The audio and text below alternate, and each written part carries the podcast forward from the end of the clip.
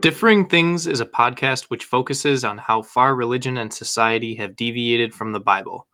Differing Things will cover many topics, both spiritual and current, to draw our listeners closer to their Creator. Now, for today's host, Dr. Bill Petrie.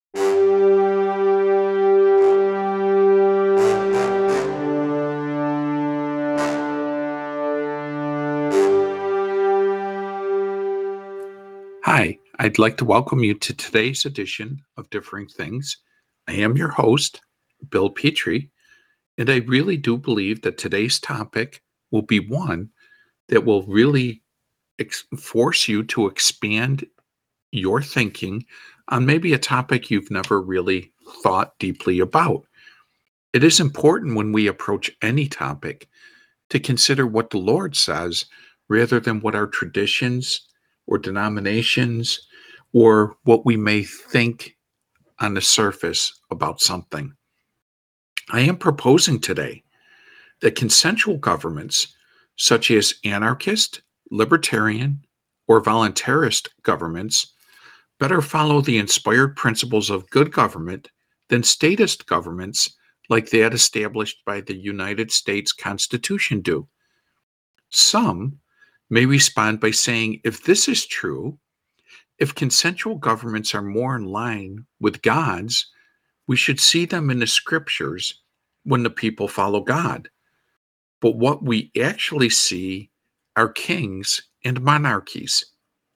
Consequently, these same responders will conclude it is monarchy, or at least centralized government, that is blessed by God as his form of government upon the earth. In this Differing Things podcast, I will demonstrate that this argument is severely flawed because it ignores a great deal of scriptural history before the inauguration of the Israelite monarchy, and at the same time, explore the anarchist society that was established by God during the time of Moses. I will contend that believers in all past and present dispensations are called to pledge their allegiance to God alone, not to any nation, government, political party, or ideology. Because believers are under the rule of God alone, they are not under any other rule.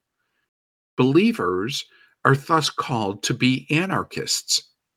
Anarchy comes from the medieval Latin anarchia and from the Greek anarchos, meaning having no ruler. An, no, and archos, ruler, literally without ruler.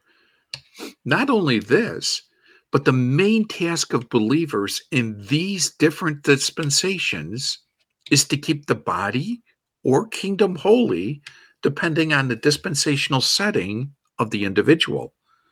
This means to set apart, separate, and consecrate. We are to take great care to live lives that are set apart from the ideas, values, and methods of the world's politics. Now, what do we mean by government? Before we go any further, we need to establish what terms mean. I have already defined the word anarchy, so I will look at the definitions of government and state. Most people today equate state and government as being the same thing. This is not so. Government, in its basest terms, means a set of rules and social norms that guide behavior and communal actions. Government, then, is an umbrella word, and there are many types of governments.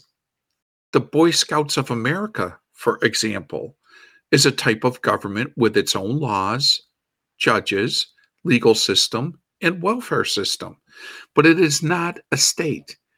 The Boy Scouts of America has rules and regulations set in place to determine who can be a scout, what they must do, and what means would be taken to remove somebody from their position if they break those rules. Corporations can be a government, such as the Ford Motor Company. It has rules within their bylaws, and thus, in the truest sense, is a governing body. But it is not a state. Churches can have their own government. In particular, denominational churches, where the denomination headquarters can give a system of rules and regulations that a local assembly must follow in order for that local assembly to be part of that denomination. It is a government, but it is not a state. The state is a particular type of government. The esteemed sociologist Max Weber defined the state as, and I quote, a human community that claims the monopoly of the legitimate use of physical force within a given territory. End of quote. To put it in simple English, the state is the organization with the monopoly on violence in a given area. The foundation of the state is the ability of the government to compel obedience through violence or the threat of it. On the other hand, consensual governments, such as those in anarchist, libertarian, and voluntarist societies, eschew violence as the way to organize society. In these governments, all relationships between individuals, groups, and political entities are entirely voluntary, based on explicit consent, which can be extended or contracted without penalty or punishment. Anarchy is not chaos. Those terms are often used as synonyms today, but that is not necessarily so. Anarchy argues that social order can and should be based on voluntary self governing associations and rejection of violence and compulsion is not just a means of achieving social unity, but is an- antithetical to social unity.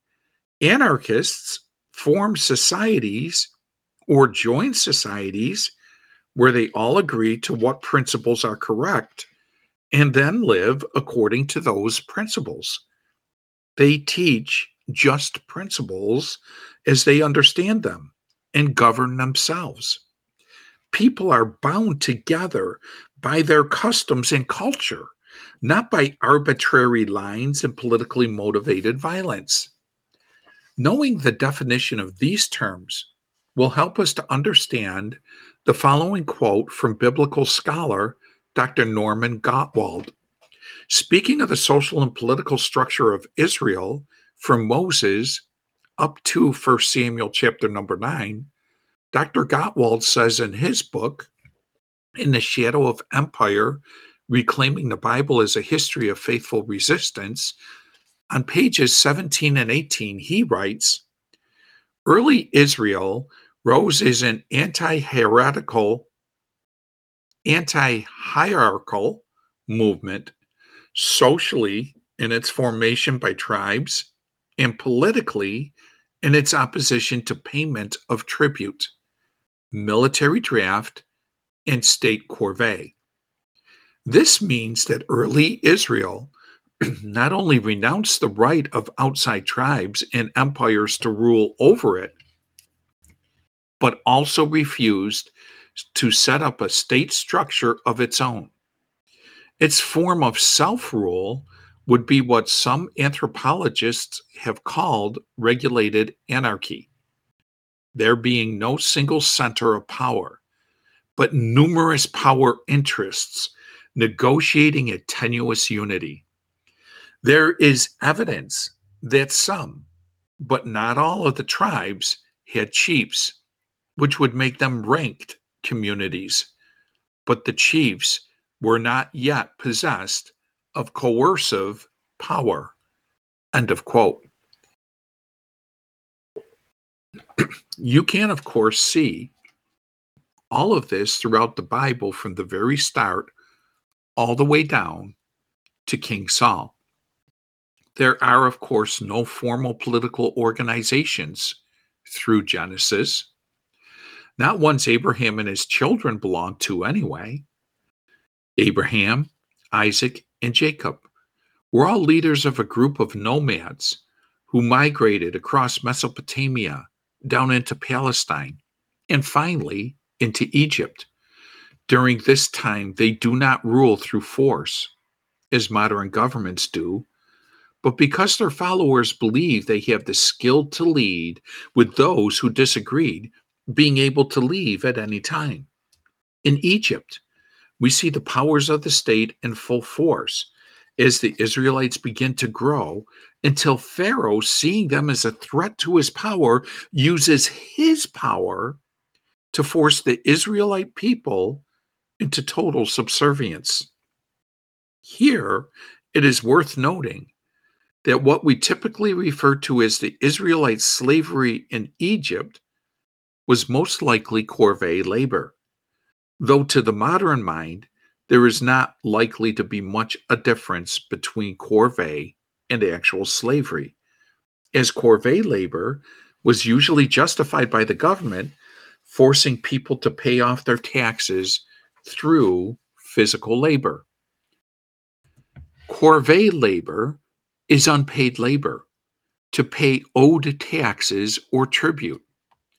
Someone coming along and demanding you to give them money and then forcing you to work for them until you pay them the money they demand sounds a lot like slavery, especially given the way corvée could become permanent, as the worker might have to pay off the cost of food and housing costs, which accumulated each day while he or she was working off the previous debt, thus becoming an unending source of compelled labor.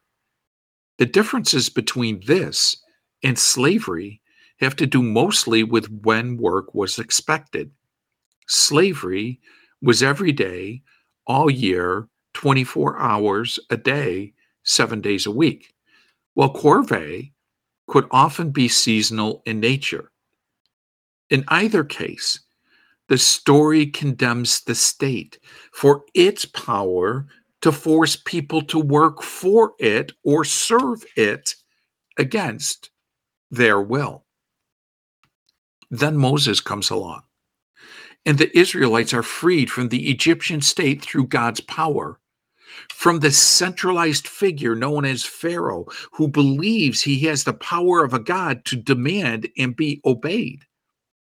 Though one might reasonably expect Moses to establish something of a desert kingdom for himself, Moses did not rule because he had authority to do so. People came to Moses because God chose him. By approaching Moses, they were really approaching God. And it is really God, not Moses, who ruled wandering Israel. It was God who gave the law, God who performed the miracles, and God who provided for the people. Here we have another important but ignored teaching. God's power can truly deliver us from the state and those who honestly serve God will never act as kings and rulers over those whom they are called to lead. In God's system of government, it is always as Jesus taught Israel's apostles in Matthew chapter 20, verses 25 through 28, which states, You know that the rulers of the Gentiles lord it over them and their great ones exercise authority over them. It shall not be so among you, but whoever would be great among you must be your servant, and whoever would be first among you must be your slave, even as the Son of Man came not to be served, but to serve, and to give his life as a ransom for many. Moses himself sought to decentralize his authority as much as possible. At first, he assumed the responsibility to act as the inspired judge in every case the Israelites would ask him to judge. Notice that they who asked him did not claim exclusive power to do so, and he did not insert himself into places he was not asked to be. But this quickly became exhausting. So, under the inspired advice of his father in law Jethro, Moses creating a series of lesser judges to do the work that had formerly solely been his. And you can see that in Exodus chapter 18, verses 13 down through 27. But even after that, he wished all of God's people would become prophets according to Numbers 11:29 and thereby put him out of a job. He was never one to grasp for power. After the death of Moses, Joshua, the son of Nun, not any of Moses' family, became the leader of Israel. He became the Israel of is the leader of Israel next, exactly because he was the prophet and God spoke through him. Among other reasons, one purpose for this seems to be to clearly avoid a Mosaic dynasty, with the leadership of Israel being passed down through the family of Moses. The same proves true of Joshua. Despite him being a conquering general, something that has often led to the establishment of dictatorships and kings throughout history, though Israel is structured during the Exodus all the structure is given by God, and no power is centralized in Moses or Joshua or their rule, but rather the people obey them because the people want to obey God. Once they are both dead, there is no monarchy or heirs to rulership. Moses is not a king, and neither is Joshua. They are both judges in this model of leadership, voluntary service rendered to one inspired by God for as long as they continue in the Lord's service is what continues not only from the Pentateuch into the book of Joshua, but on from Joshua through the book of Judges as well. This was the exact form of government established under the inspired direction and commandments of God, and through which God asserted his right to rule as king of Israel. It is in the book of Judges that we get to see the kind of government designed by the law of Moses fully in action as the people settle down to live their lives in the promised land. Something that immediately stands out is that there is no centralized structure at all, no prophet or central religious figure on earth. God rules. And when he needs someone to lead the Israelites, he raises up judges. The people can choose to follow when he chooses to do so. In contrast, the book of Judges gives us multiple examples of men who try to centralize power and rule through force. Each time they are described as wicked and evil men. Let us look, for example, at Abimelech. He wanted to use the prestige of being the son of Gideon, the judge, in order to establish himself as the king of Israel. This touches off a civil war when he tries to use the same methods that all other governments use to rule violent force as agents of the state, police or military. In that era, there was no distinction. They would beat, cage or kill those who refused to obey the person claiming the right to rule.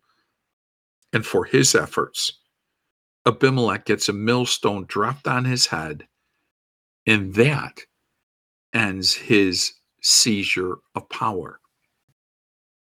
Here, we are given two vital lessons about the urge for political centralization. First, that it leads to corruption and is evil because it seeks to replace the rule of God with the rule of man.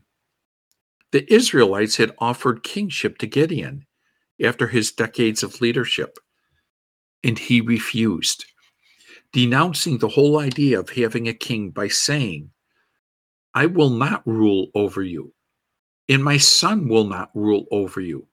The Lord or Yahweh will rule over you. You can read that in Judges 8, verse 23. You can either have the Lord or Yahweh as your ruler, or you can have some man in place of authority and power.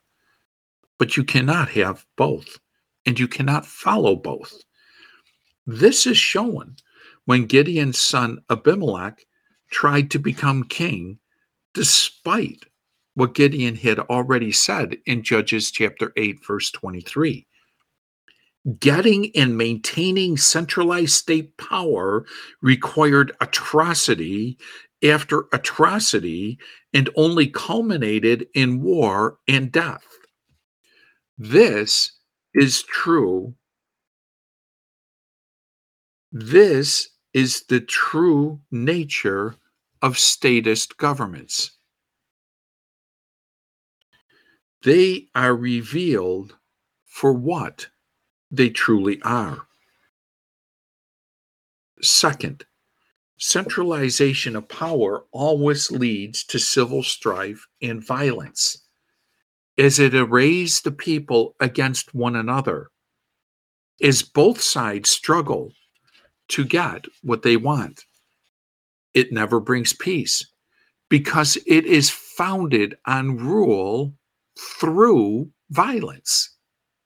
When everyone who disagrees with you becomes a threat because they could seize power and force their ideas and ways of living upon you, it is only natural that you would resist this, including meeting their violence with your own. Instead of people being unified, it sets them at odds with one another as they separate into oppositional parties looking to gain, maintain, and use the means of power to achieve their goals. Is not this what we see taking place in the entire Western world today? Is not this what we see taking place in the United States?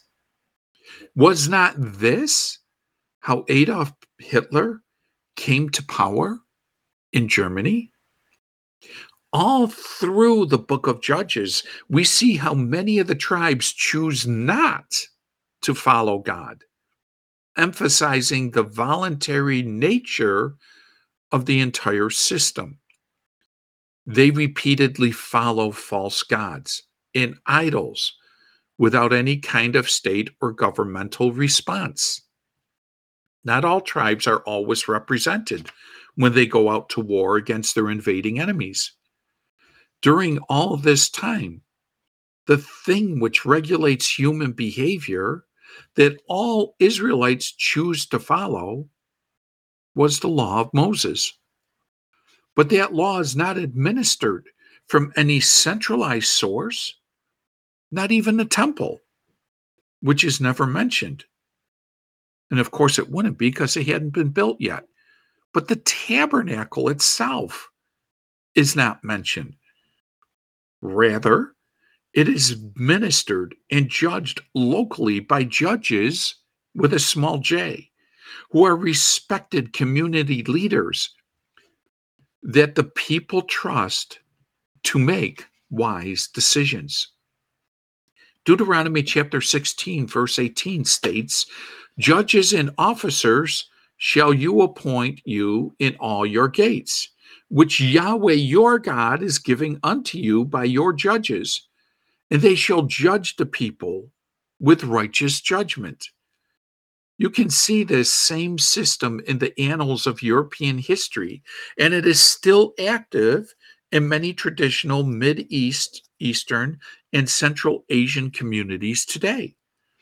This is the height of when the people of Israel followed the law of Moses, a religiously anarchist system that provided no central ruler, but through which God directed his children. There are no kings, no queens, no standing armies, no taxation of any sort. There is no state or kingdom of Israel. Israel is the kingdom of God and would not actually become a state until the inauguration of King Saul. And when it became a state, it abandoned the rulership and law of God for the rulership and laws of man. The last few chapters of the book of Judges is filled with violence and civil war which a later Deuteronomist redactor alters to say occurred because there was no king in Israel. But this is pure propaganda from a designing and corrupt priest to try and portray the latter kings of Israel as necessary and good by projecting them backwards into the scriptural history. This is also what a lot of the King James translators did because of the laws of translation imposed upon them. King James made it mandatory that they had to have passages which supported the rights of kings. The irony, or perhaps the evidence, that these alterations were carried out in an indirect way over a longer period of time as proposed to all at once is that First Samuel 8 survived the purge of Josiah and his like minded successors. Why?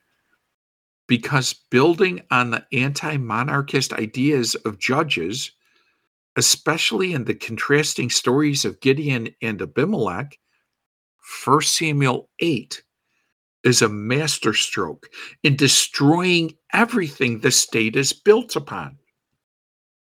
I also need to note here and really, really hammer home this point that the rules on translation forced the King James Bible translators to insert the rights of kings into the text wherever possible.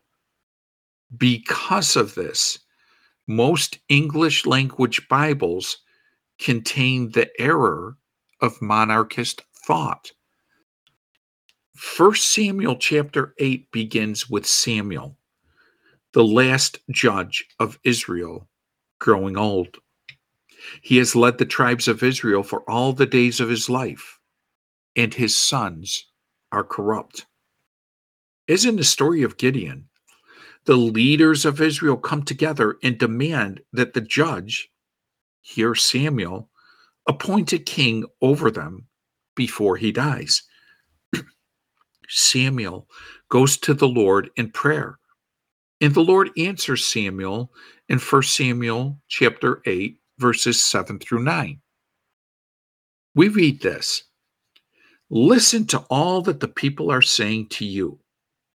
It is not you they have rejected, but they have rejected me as their king, according to all the deeds that they have done. From the day I brought them up out of Egypt, even to this day, forsaking me and serving other gods.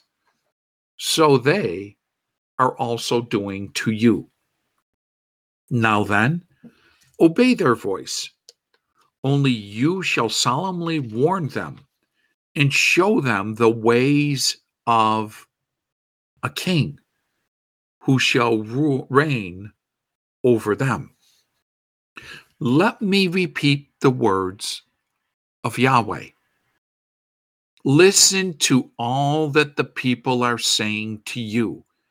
It is not you they have rejected, but they have rejected me as their king. From these words, we see that people want human rulers only because they no longer trust God to rule. It suggests that the very existence of human state governments is evidence of human rebellion. God pleaded with his people not to go down this path. He warned them that giving a person power over them would wreak havoc in their lives. Fallen humans simply cannot handle having power over people. Listen to the words of verses 11 through 18. This will be the way of the king who shall rule, reign over you. He will take your sons and appoint them as his servants for his chariots and to be his horsemen, and they will run before his chariots. He will appoint them for captains of thousands and captains of fifties, and he will assign some to plow his ground and to reap his harvest and to make his instruments of war and the instruments of his chariots. He will take your daughters to be perfumers, to be cooks, and to be bakers. He will take your fields, your vineyards, and your olive groves even their best, and give them to his servants. He will take one tenth of your seed and of your vineyards and give it to his officers and to his servants. He will take your male servants and your female servants, your best young men and your donkeys, and assign them to his own work.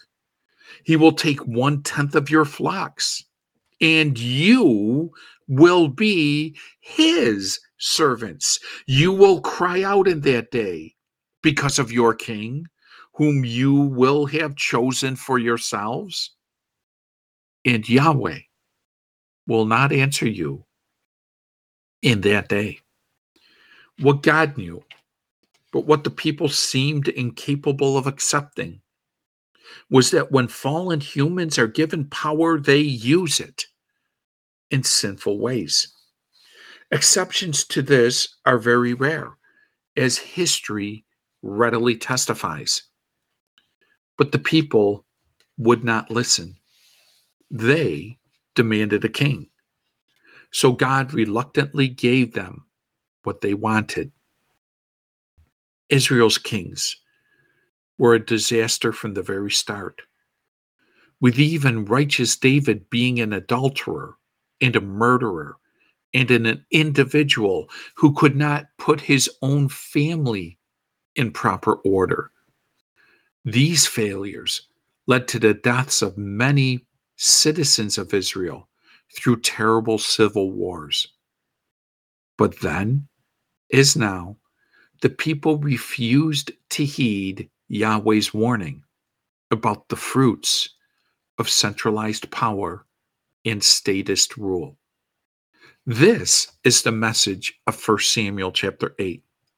The word of Yahweh to Samuel and to all those who would follow God, embracing the rule of the centralized authority and following his rules and laws is a rejection of God.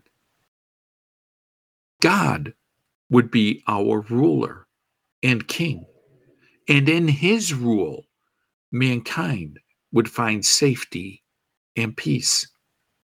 But when men would embrace worldly forms of government, led by men and not by humanity, then and not by Yahweh, then humanity is abandoning him for the ways and things of this world, which will only bring us suffering and death. Whether the centralized ruler be stylized as king, emperor, president, prime minister, or potentate makes little difference. The end is the same as you replace the wisdom and rule of God with the foolishness and domination of men. Through the mouth of Samuel, Yahweh warns the people what will happen if they embrace the rule of man and centralize power over their lives. Is not 1 Samuel chapter 8, verses 11 through 18 the most damning denunciation of taxation that you have ever heard? God Himself just told Israel that taxation is theft. The best of the food of the fields will be taken to feed the king and his cronies. A perpetual bribe for their loyalty paid for by the blood, sweat, and tears of the working poor, and enforced upon them by the might of the newly formed military.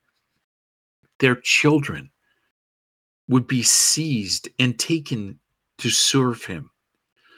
Their daughters to be his cooks and bakers and concubines and mistresses and prostitutes as well. And the sons to be cannon fodder in his wars of conquest and to enforce his rule by killing and dying for him. The king will even pervert the law of tithing to fill his coffers with their goods, all of which will reduce them to the status of slaves in comparison to the king. And is not that the truth? The state, by always seeking to expand the wealth and power of those in command, ever seeks to reduce those not in power to the status of slaves, the machine of state, and those who pull its lever? Yet the mob, in all of its infinite wisdom, still demands a king. And so they get one. This, of course, is a disaster for Israel, as every king they have makes things worse and worse for them socially, embroiling them in endless fratricidal civil wars. First between David and Saul, then between David and two separate wars against two of his sons, finally Solomon's purge when he comes to power, and multiple wars of conquest, leaving all the people with a lower standard of living than ever before. 1 Samuel chapter 8 reveals that governments are a mere concession on God's part to humans who do not trust God to rule them. Since humans are rebellious and insist on having them, God uses governments as much as possible to preserve as much law and order as possible. But this does not mean that God approves of them. Often in the Old Testament, God would use a wicked nation an example might be Assyria, to punish Israel. But then he would turn around and punish the nation he used for being wicked. Isaiah chapter 10 is an example of this. That is that is God's attitude toward human governments. They are under the influence of Satan. Luke chapter 4 verses 5 through 7 states, and leading him up into a high mountain, the devil showed him all the kingdoms of the world in a moment of time. And the devil said to him, I will give you all this authority and their glory to you, because it has been delivered or surrendered to me. And I give it to whomever I wish. Then, if you worship before me, all will be yours. Luke explains why state governments are inherently corrupt. They are controlled by the adversary. the greatest slanderer of all time Satan. The existence of a centralized state government is automatically a rejection of one of the central tenets of the law of Moses. The central tenet being that God is king. And what we call the law of Moses was actually God's law.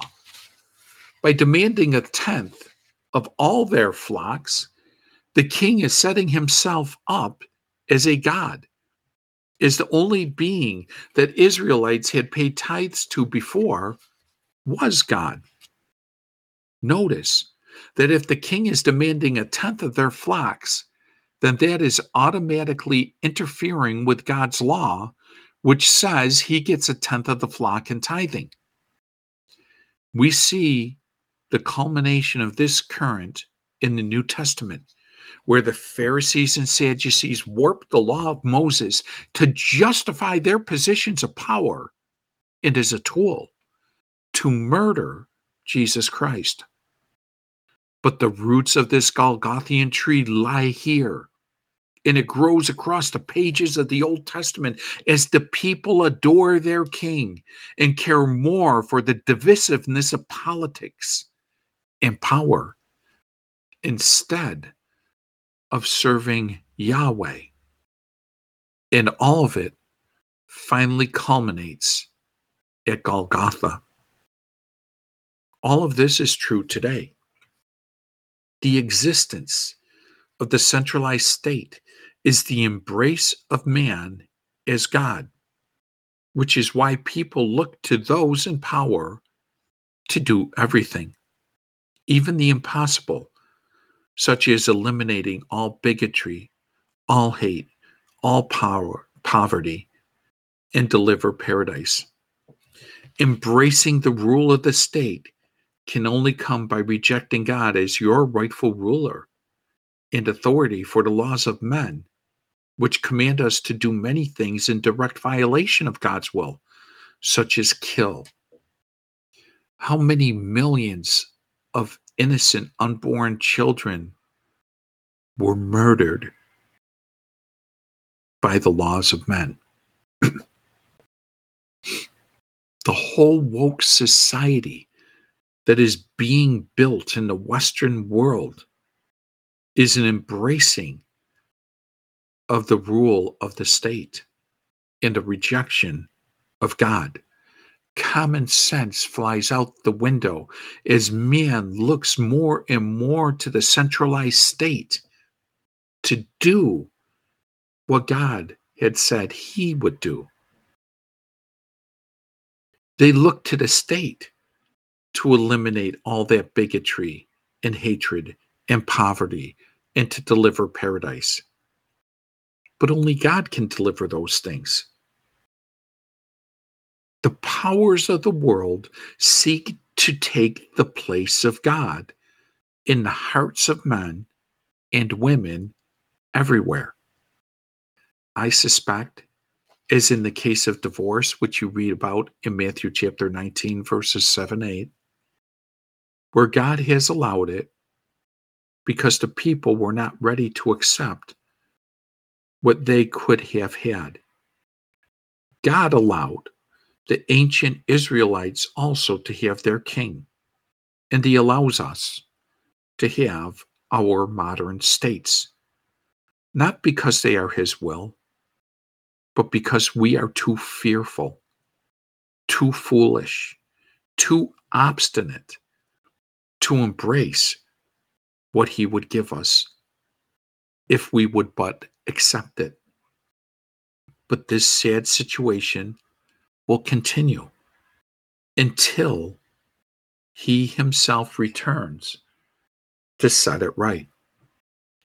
As a believer, however, there is no excuse for us to continue holding on to these tumorous carcasses of violence, greed, idolatry, and evil forced upon us by human authorities.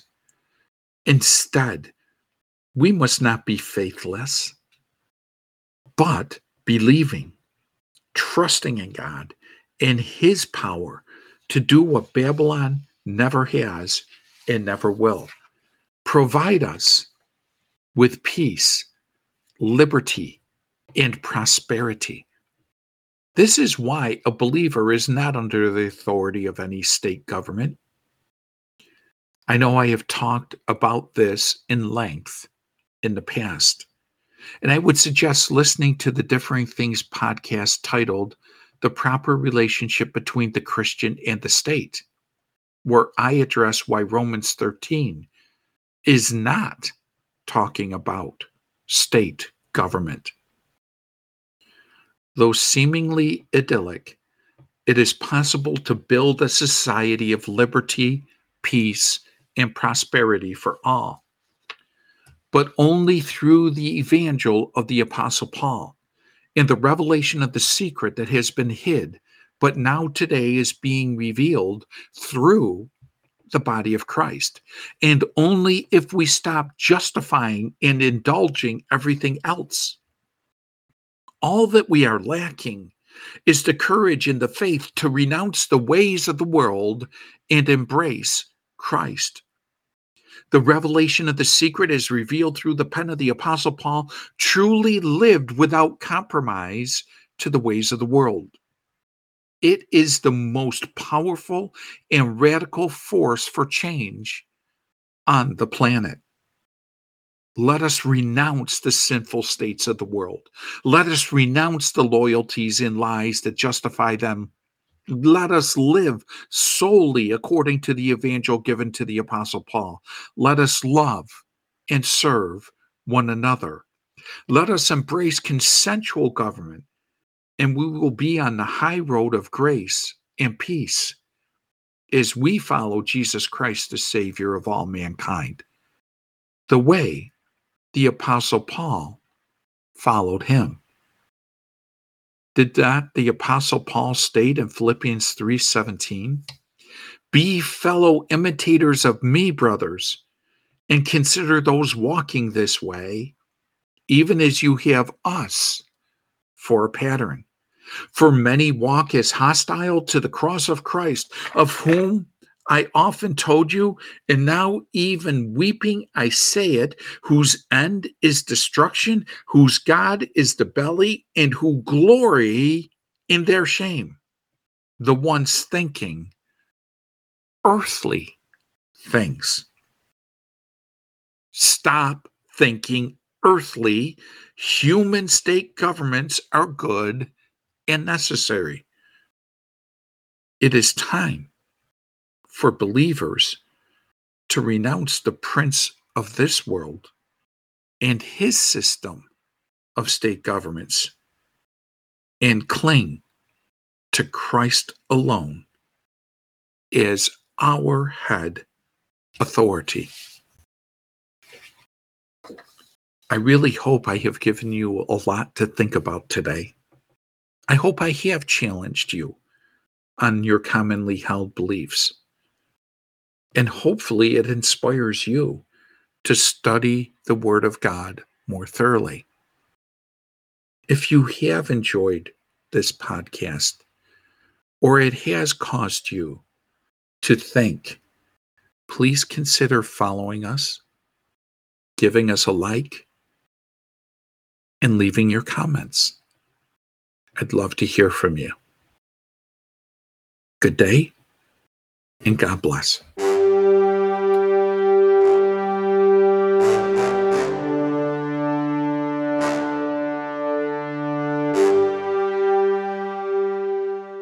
We want to thank you for listening to this week's Differing Things podcast.